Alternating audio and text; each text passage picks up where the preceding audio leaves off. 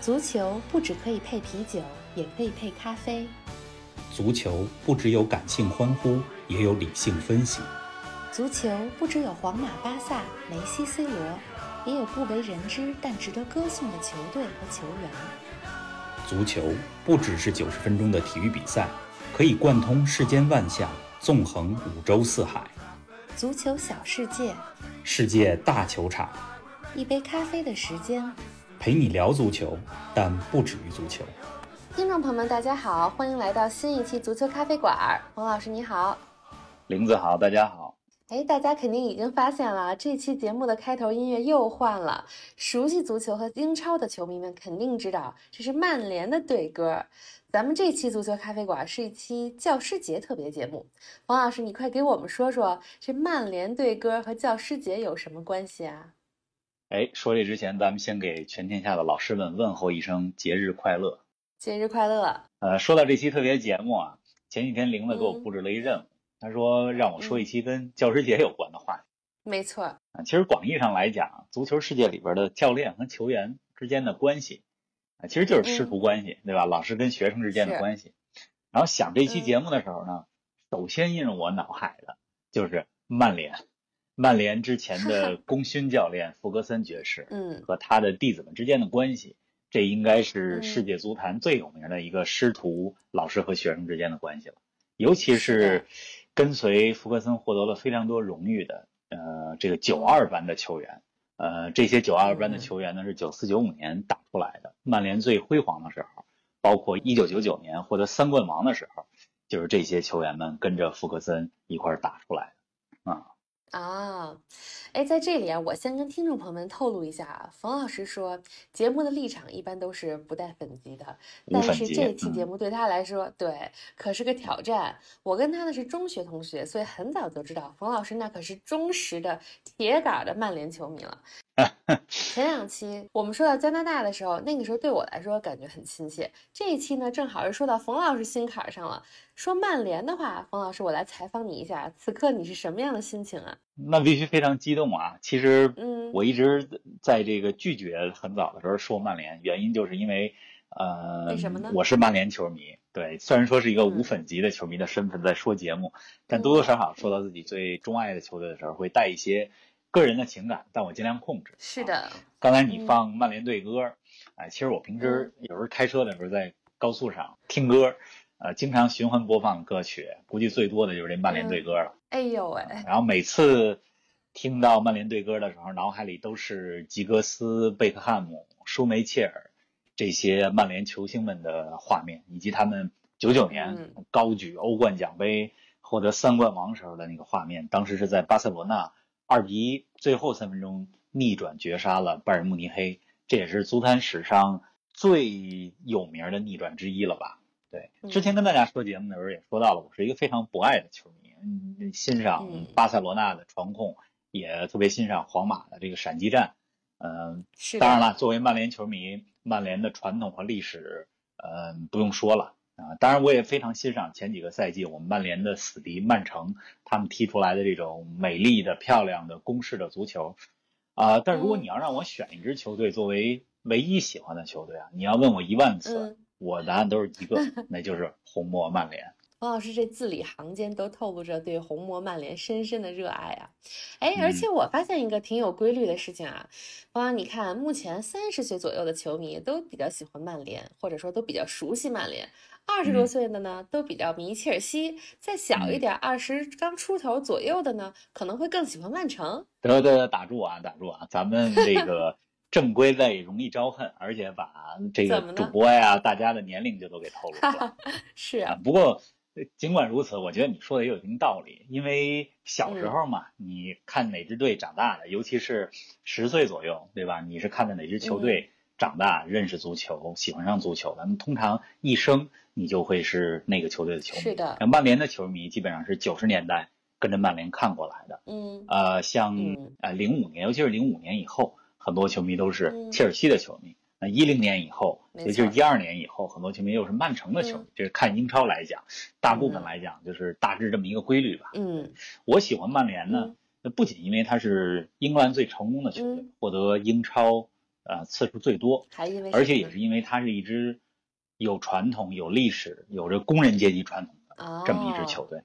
哎，你甭看曼联获这么多奖杯啊、荣誉啊，但是曼联球迷嗯最高兴的时候，什么呢？不只是夺冠的时候，嗯，而是这个看到场上曼联的这些世界级大牌球星们，嗯为了每一个机会积极拼抢，嗯，呃，为了百分之一抢断的可能付出百分之百的努力。是看到的这些画面的时候，这是他们就甚至比夺冠还要高兴，因为他觉得这种场上拼搏的精神嗯代表了这支球队工人阶级的根基。呃，嗯，其实这就是一支球队，我们总讲到俱乐部的文化是、的嗯历史底蕴，对吧？就是无论你成绩如何，无论你球员多大牌，永远别忘了这支球队是从哪儿来的。嗯，不能忘了自己的根。没错儿，说到这儿啊，咱们回到教师节这个话题啊。虽然我之前看球的时候，可能看球员比较多，比如说曼联那时候，很多人都会看贝克汉姆啊。嗯但比如曼联的功勋教练弗格森，那我肯定也是知道的，所以他就是九二班的老师喽。嗯，那冯老师，你再给我们介绍介绍九二班里的老师和学生们吧。这老师弗格森爵士，他嗯是世界足坛最成功的教练，嗯我可以很负责任的说，没有之一。嗯啊，弗格森在曼联执教了二十七年，啊从一九八六年到二零一三，嗯呃带领曼联获得了大大小小的奖杯三十八个，嗯呃三十八个奖杯里边儿呃有分量的十三个英超联赛冠军，啊，两个还有呢嗯欧冠的冠军，一个是我刚讲了，一九九九年，另外一个是二零零八年。是的二，零零八年，他们在莫斯科的这个卢日尼基球场嗯点球战胜了同样来自英格兰的切尔西队。嗯嗯，弗格森在接手曼联的时候，嗯嗯，曼联的国内联赛数冠军的数量其实远远落后于利物浦。啊，呃，因为之前咱们讲到利物浦是的，是呃七八十年代英格兰最成功的球队。没错，弗格森刚接手球队的时候，嗯曼联历史上获得了七个英这个英格兰顶级联赛的冠军，嗯利物浦那边是十六个，嗯，是七比十六。而在弗格森二零一三年退休的时怎么候，样呢？曼联的冠军数量，国内联赛冠军数量已经到了二十个。啊，超过了利物浦的十八个赶超啊！了，当然，利物浦今年十八个从呃加了一个变成十九个，但是曼是联的是还是以的一个领先。嗯弗格森在曼联建立的，我觉得都不能说是一个辉煌时期，就那只是能什么用呢嗯王朝这个字儿来形容了。呃，因为除了成绩以外，他在曼联建立的是一种文化，嗯一个对胜利永远充满渴望。嗯球队永远大于个人的这种文化，在这支球队里边，胜利已经成为了一种习惯。嗯嗯，他的目标就是要赢得所有比赛的胜利。所以说，弗格森他不仅是一个教练，在曼联这支球队、这个俱乐那部是什当么中，呢？他是一个老师、嗯一个父亲、呃嗯一个领袖。啊，嗯，我前两年刚读过福格森的一本书，这书名叫什么呢《Leading》，就是就就嗯叫领导啊。嗯福格森的，就是我们从福格森执教的过程中啊，得到了一些就如何去领导一个团队的一些经验。这本书讲的是这个。那福嗯格森呢，他也也被称为足球界里边的领导大师了，也曾经啊被哈佛商学跨界院都了给请过去，给给 MBA 的学生讲曼联成功的这些案例，这是跨界了。对是啊嗯，对啊。哎，那弗格森的学生们都有哪些呢？我知道贝克汉姆算一个，是吧？贝克汉姆这是最有名儿的了。通常咱们说九二班，嗯、就是咱们这期的主题，包含了曼联六个啊，出自他自己的青训营里，并且跟随福格森获得了无数荣誉的这六个球员。嗯，这六个球员呢，呃，从国籍上来都有谁讲啊，或者来自地嗯区来讲，五个英格兰人，一个威尔士人。那从场上位置来讲，四个啊是什中么呢场，两个后卫。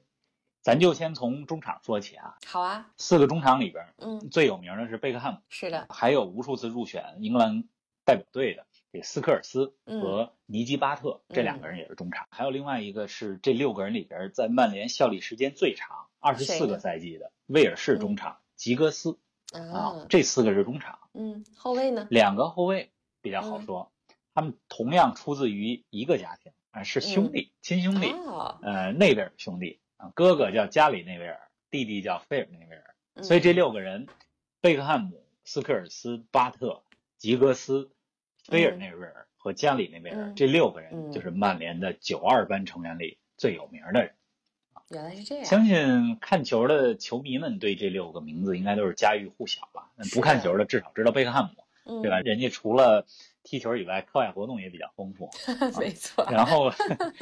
这几个人当中呢，最大的1973年出生的吉格斯，是的，最小的是77年出生的，就是内维尔兄弟里边的弟弟菲尔内。嗯，哎呦，那都四十多了，对，现在都是四十三到四十七岁，是啊的，他们出生的年龄都是一九七三到七七年之间。嗯呃，而且现在他们至今这些人，嗯呃，快五十了，四十多岁还活跃在足球世界当中。啊，哦你像贝克汉姆，嗯嗯，他有自己的这个俱乐部，没错啊，迈阿密国际。嗯像加里内维尔、菲尔内维尔，这都现在当教练。呃，尼基巴特现在也是曼联一线队的、嗯，呃发展总监。所以一会儿咱们再哦说他们现在都干嘛吧。呃，话题咱们接着回去这个九二班。没问题，一会儿再说说他们都在干什么。嗯所以你刚才一直在说的“九二班”这个概念，是不是说的是他们都在九二年出道的呢？怎么来准确描述这个“九二班”呢？嗯，九二班呢，它是这么个意思，嗯因为一九九二年的时候嗯啊、这些球员们，嗯、刚才说了，他们是一九七三到七七年出生，所以是的正是一个十五到十八九岁这个年龄区间里，嗯，呃，也是从青年队快要打上成年队比赛的这么一个啊年龄。小荷才露尖尖角对，九二年这个年份呢很特殊，嗯啊怎么它呢首先呢是英超的元年，啊原来是老英甲，嗯九二年变成了英超。嗯同时那一年呢，欧洲杯上神奇的丹麦队上演了童话，夺得了冠军，而丹麦的嗯国门舒梅切尔就是曼联九十年代的主力门将。啊，另外，九二年的时候呢，还发生了这么一件事情，什么？呢？就是在英格兰青年锦标赛当中，嗯曼联获得了冠军。啊呃，可能咱们经常说英超冠军、一线队的冠军，呃，很有名、很珍贵。嗯那为什么说这个青年锦标赛的冠军呢？是因为到了为什九么嗯二年的时候，曼联已经有二十六年没有获得一线队的国内联赛冠军了，啊，这么久了，所以拿个青年冠军也非常珍惜。是的对，，而在这个青年冠军队里边的嗯这六个球员，嗯因为是一九九二年拿的青年冠军，嗯所以就叫做是九二班，啊，哎也被称为曼联的黄金一代。原来是这样，呃，在九二年之后呢，嗯尤其是九二到九四、九五年这几年间，就这六嗯个球员先后获得了代表曼联队就一队在英超当中出场的机会，是结啊果这一发就不可收拾。嗯这六个人里边儿，效力曼联一队时间最长的谁是呢吉格斯，二十四年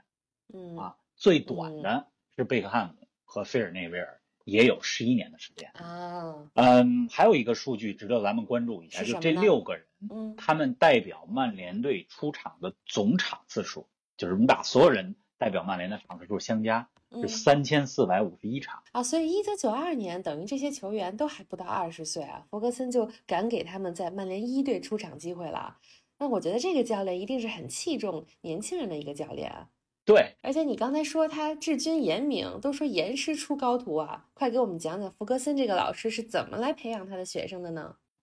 福根森刚才咱们讲到是一九八六年来的曼联，那嗯其实，在曼联的前几年嗯，不太成功，怎么曼说联差点把他给炒了。啊，当然了，得亏曼联的高层没冲动，嗯要是真把福格森给换了，曼联荣誉史里多一半的奖杯可能就没 了。对呀、啊，福格森呢是苏格兰人，嗯你从福格森接受采访就能看出来，嗯，带着非常浓重的苏格兰口音。是的，他是在苏格兰的球队阿伯丁，嗯呃，获得了成功。嗯当时在阿伯丁呢，呃，代表这支名不见经传的苏格兰球队，嗯获得了欧洲优胜者杯的冠军，不是欧冠啊，但也是一个欧洲的杯赛。嗯，而且在决赛当中呢，是战胜了皇马，哟，那真是不错，所以曼联把这个苏格兰嗯有名的教练请到了这个曼联当中啊嗯，拿起了教鞭。嗯，那福格森刚到曼联的时候，嗯，怎么呢？他就发现啊，这个曼联的球探体系人数肯定不够。啊，呃，在曼彻斯特地区，曼彻斯特地区在英格兰也算一个比较大的都市区了。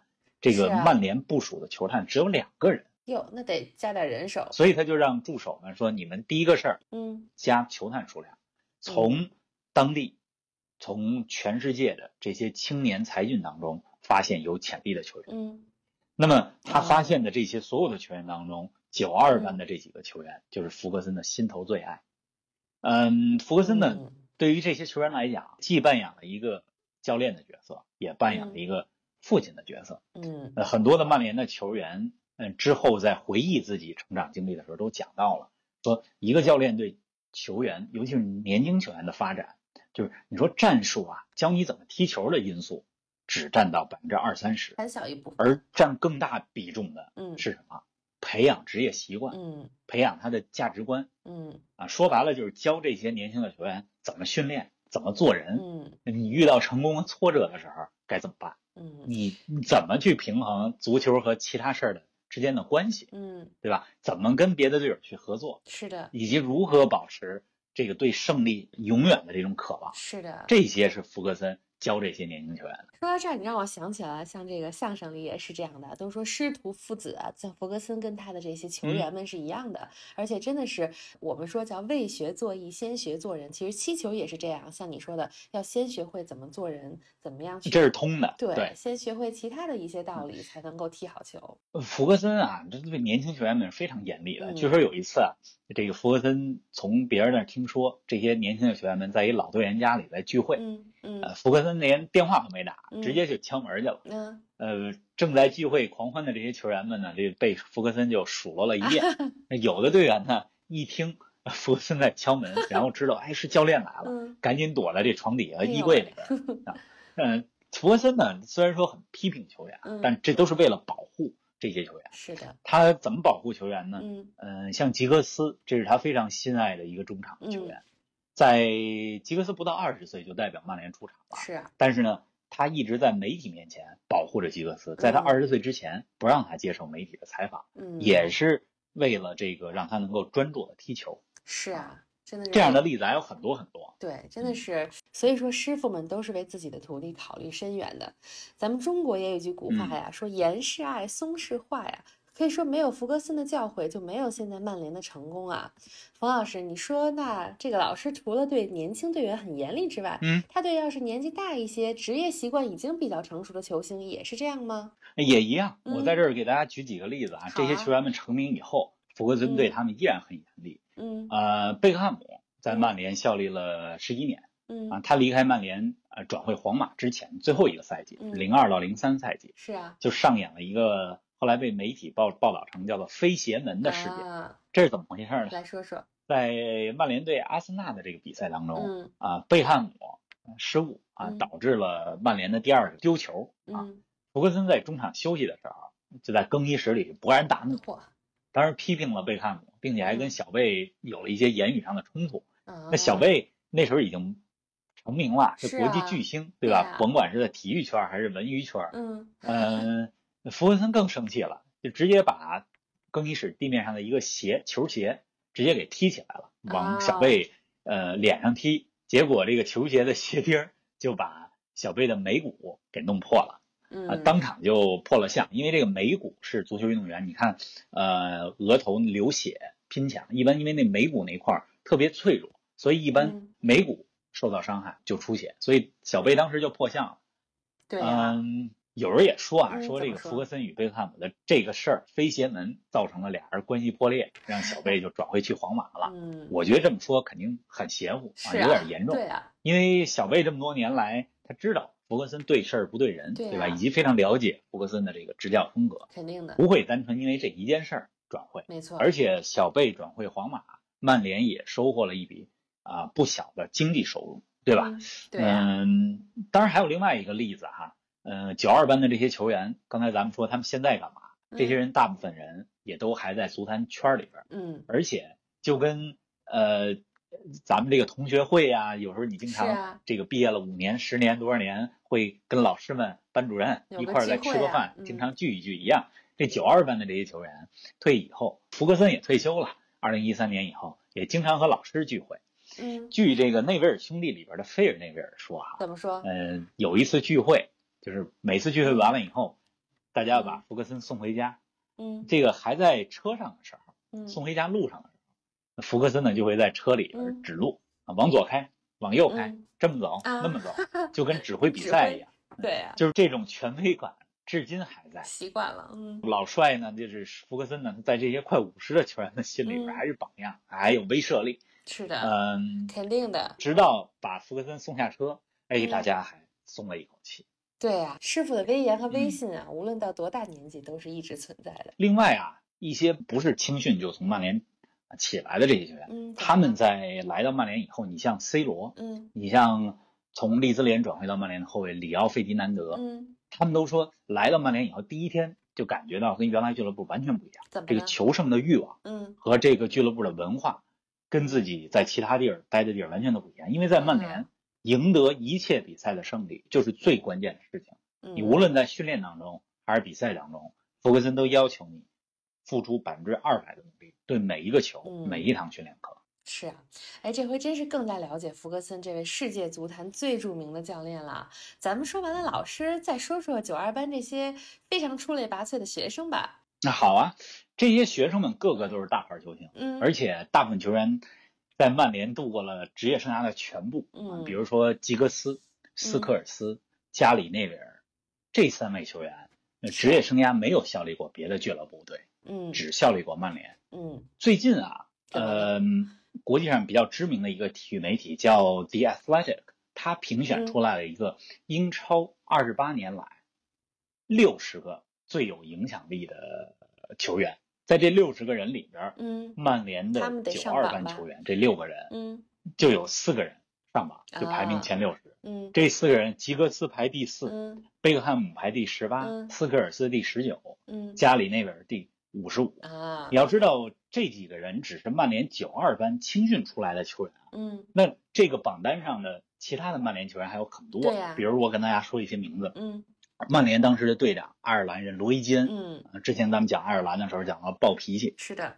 ，C 罗、嗯啊，范尼斯特鲁伊，对，啊，舒梅切尔、嗯等等。太多了，嗯，说到九二班，关于这六个球员的故事，啊跟曼联的故事就就就太多了。咱们呢哎，一个接一个说。对嗯，方老师，你可等会儿，我不能让你敞开了说啊。咱们这个教师节的特别节目，说好了就做一期，嗯因为咱们呢还有很多准嗯备的给大家要讲的新的话题。我给你限制一下规则吧，这些球员呢，每一嗯个你只能用一个名词或者形容词概括一下他最大的特点，然后呢，争取用两三句话再给大家讲讲他这个特点，怎么样？好家伙，给我定了一规矩啊！对呀、嗯，不过有道理，将来咱们节目一定会再说到曼是的，联。那我今儿就按这规则来，好啊，先说斯科尔斯。好，嗯，他的关键词呢，我选多面手。嗯斯科尔斯呢，他不仅能够在中场做这种组织串联，啊嗯传出威胁球、嗯，助攻，而且他进球还非常多。这哦个对于一个中场球员来讲是非常全面啊是的。他在场上位置是前腰。啊、我印象非常深刻的是二零零零年欧洲杯啊、英格兰的第一场比赛啊、面对葡萄牙，嗯开怎么场三样分呢？钟嗯，为英格兰首开纪录的就是斯科尔斯。厉害，他在曼联，嗯。 嗯、表现太棒了。那嗯那基本上他在曼联踢球的时候，呃，梅西啊、巴萨的哈维、伊涅斯塔，在他们长大的时候，嗯，都把斯科尔斯当成自己的偶像。啊，原来你想是是这样，斯科尔斯这么一个球员，对啊对呀，嗯，职业生涯的初期是前腰，嗯嗯、后来年龄大了以后，他的位置不断的回撤，嗯变成了一个偏后的组织型中场。嗯二零一一年的时候，斯科尔斯第一回退役，嗯，嗯、但是呢，曼联那会儿中场人员有点青黄不缺接人，嗯实在是缺这么一个中场组织角色，所以又劝他在二零一二年的时候出山，又踢了一年。原来是二这零一样。三年正式退役，他还有个啊，外号叫什叫么呢生姜头。嗯，为什么啊，是因为这和他的外形、长相有点关系。啊？大家去搜一下“生姜头”斯科尔斯，你就会发现这外号和这人的长相、头型非常形象。对呀、啊哎，说到这个，方老师，你刚才讲这么多，我印象最深的就是你那句“太棒了”，这就是典型的自己在描述自己特别喜欢的球员也好，球队也好，那就没有办法客观的去用一些华丽的词藻了，脑子里就是“太棒了”“最好了”。啊，嗯下一个你说谁呢？刚才你说了内维尔兄弟也挺有意思的啊，他们俩都是哥俩效力于曼联，位置都是后嗯卫，对吧？还都是球星，那 你说对说边他们后卫吧。嗯嗯哥哥家里那边，我给他选的词儿是啊、硬汉。嗯我觉得呃，家里那边他的技术在曼联当中绝对不算太出众的，嗯但是呢，他勤能补拙，对吧？用勤奋刻苦这种这种职业精神来弥补技术上的这个短板。是的，呃，而且在曼联青年队当中，九二班当中，加里内维尔是队长，青年队的队长，啊，他在场上也非常有奉献精神，这个领袖范儿。嗯，他的弟弟呢，菲尔内维尔怎么样呢？啊、比他小两岁。嗯，呃，我觉得如果要用一形容词形容菲尔的什话么，呢？呃球商高，啊，球商为什特么别呢？高。嗯、球商呢就有点像情商，对吧？嗯智商，嗯呃，那其实踢球聪不聪明就是球商高不高，嗯对吧？呃，他在场上除了能打边后卫以外，嗯，还能打中场的多个位置。啊哎咱们说，如果一个球员在教练手里边能打不同的位置，嗯通常这个球员的球商肯定不一般，理解力踢很球好，聪明。嗯嗯，而且菲尔内维尔他当上教练以后，也非嗯常善于找到就是能够激励球员的法子。他嗯，是个非常有智慧的领导者。啊，嗯，他这两年呢，曾嗯经作为教练给哥哥加里内维尔在西甲的瓦伦西亚当过助啊教。在瓦伦西亚，后来嗯，菲尔内维尔成了英格兰女足的主教练，并且在2019年嗯女足世界杯的时候把英格兰带进了四强。当然，今厉年害四月的啊时候他辞职了嗯啊，但是他是一个教练。这兄弟俩现在都当教练了。嗯，还是挺厉害的啊！除了男足之外，到了女足的世界也一样可以发光发热。哎，那下一嗯个说巴特吧，他听起来其实不是特别有名哈，咱们把贝克汉姆往后留哎一留。对，尼基嗯巴特这个球员，他是九二班六个巨星当中吧，嗯名气最小的。嗯呃，但实际上巴特也是英格兰的国脚，嗯呃代表英格兰代表队参加了零二年世界杯、零四年欧洲杯啊，出场了三四十次。嗯，也不少了呃。如果用一个形容词形容巴特的话，呃，我想到一个英文的单词儿叫 relentless，、嗯，来给大家解释一下。就是中文你要给它翻译过来呢，就是我觉得最贴切的一词儿就是凶狠，嗯，差不多。这就是嗯拼抢特别狠。嗯，因为这指的是他在中场的这个防守拼抢的风格，不遗余力。不遗余力。对，而且他总能干一些这种脏活累活， 嗯呃，这样呢，曼联队中才能让斯科尔斯对吧，中场把更多的精力投入到对啊进攻当中。呃，所以凶狠的拼抢风格，我觉得这也是福格森非常喜欢巴特，也希望给这支曼联塑造的这个代表性特点之一吧。嗯，各自都有分工。嗯那下一个该说吉格斯嗯了吧？你就是要把贝克汉姆留到最后，是吧？是有这个意思，但是你说他是这六个人里唯一不是英格兰人的球员，来自威尔士，对吧？嗯，吉格斯，你要想让我用一个词儿给他形容的话，嗯这太好说了怎么说啊、这个词儿就是传奇啊、啊？嗯我觉得没有任何一个别的词儿可以形容吉格斯这个球来员。解释解释。他在曼联效力了二十四个赛季，嗯出场了九百六十三次，嗯是一个一个嗯人代表一座城、一支球队的典型的代表。真是呃，英超联赛最多的助攻者。多少呢？吉格斯二十四个赛季在英超里有一百六十二次助攻，嗯领先第二名西班牙球星法布雷加斯五十一个球，嗯，呃，巨大的嗯差距。我觉得这些数字已经可以说明一切了，为是什啊么吉格斯是一个传奇？对啊，他的职业生涯全部都奉献给了曼联嗯啊、呃因为值得敬佩。他不像其他曼联的队友嗯一样，在英格兰的代表队参加欧洲杯、世界杯这些大赛。吉格斯来自于威尔士，威尔士呢那个时候相对较弱，所以的吉格斯职业生涯中最大的遗憾就是没有机会参加欧洲杯、世界杯这些大赛的决赛圈对比赛啊。有的时候数字只能说明一些东西，但是对于吉格斯来说，感觉他的这些数字真的是可以说明一切了。嗯，哎，那咱们来说最后一位吧，也是大家非常熟悉的球员啊，万人迷贝克汉姆。哎，冯老师，要我说，嗯或者替很多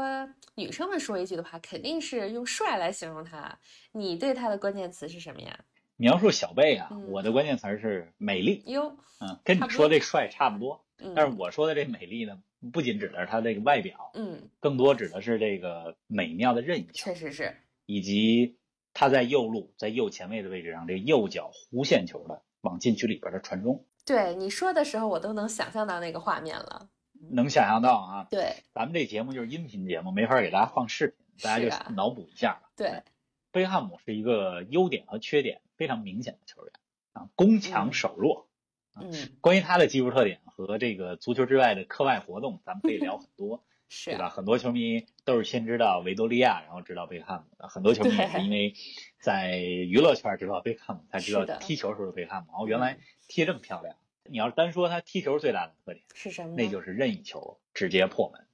他在英超当中一共有十八次任意球直接的破门，嗯就是效力曼联的这十一年里，很厉害了。而且是在禁区外不同的角度嗯和距离。嗯你，知道任意球实际上踢起来直接破门是非常有难没度的。错，嗯，大家都盯着你，对吧？嗯同时有人墙，英格兰后卫有人高马大的，嗯，呃，没那么容易。那贝克汉姆的任意球，经常让一些守门员不仅扑不着，没错，而且嗯没反应。没错，那是我觉得我小时候看球，我认为最美丽啊、最漂亮的画面，呃，风景美如画这种感觉。对啊嗯，不光你是这样，我对贝克汉姆踢球的印象也是这样的，真的是，嗯，嗯，和你相比啊，可能看的球没有那么多，但是在少数的那些记忆中，贝克汉姆的这些踢出的美丽的弧线，绝对是永远的回忆。不仅在曼联，在英格兰国家队也是这样。之前咱们讲到贝克汉姆，二零零一年英格兰和希腊的嗯世界杯预选赛当中，最后一分钟任意球的绝杀，嗯，那个球非常漂亮。是的，嗯也是九八年对吧？从世界杯上被红牌罚下，嗯成为了英格兰的罪人。嗯，到二零零一年又完成了自我救赎对，将任功意球补绝过杀希腊。是啊，嗯对哎呀，嗯感觉冯老师你这期显然是没有说够啊，但是咱们的节目呢，时间差不多了，该要收尾了。节目的最后呢，咱们再次祝天下辛勤的园丁们教师节快乐。嗯，最后提醒大家，这个周末大家在听完我们节目的呃前后，英超联赛就开打了，就是二零二零到二一赛季。那曼联呢，在第一个周末的比赛被推迟了，是因为曼联在不久之前刚刚打完欧联杯欧洲的赛事，嗯哦所以第一周呢，他们比赛被推迟了。但是这周末有非常精彩的英超联赛，嗯，同时五大联赛其他的联赛也陆续在九月份开打了。是的，大家听节目的同时，千万别忘了看球。是的，千万别忘了看球，而且千万别忘了再说一句，冯老师的逢球必侃也开了公众号，就在前几天刚开了第一篇，希望大家也可以去搜索一下“逢球必侃”，看看冯老师用文字记录下来的关于足球的美丽回忆。对，之前一直在其他各种主流的媒体上写球评，呃，我觉得也是大家的这些支持和肯定，让我决定呃把这个爱好再做得认真一点，所以开了微信的公众号，就叫“逢球必看”。嗯，呃，我答应大家，这个公众号绝对它的内容啊不只适合于球迷们，它应该适合于啊、这些内容应该属于每一个热爱体育、热爱竞技精神、热爱生活的人。是的。好啦，那咱们这期节目就先说到这儿啦，咱们下期节目不见不散。冯老师再见，听众朋友们再见。不见不散。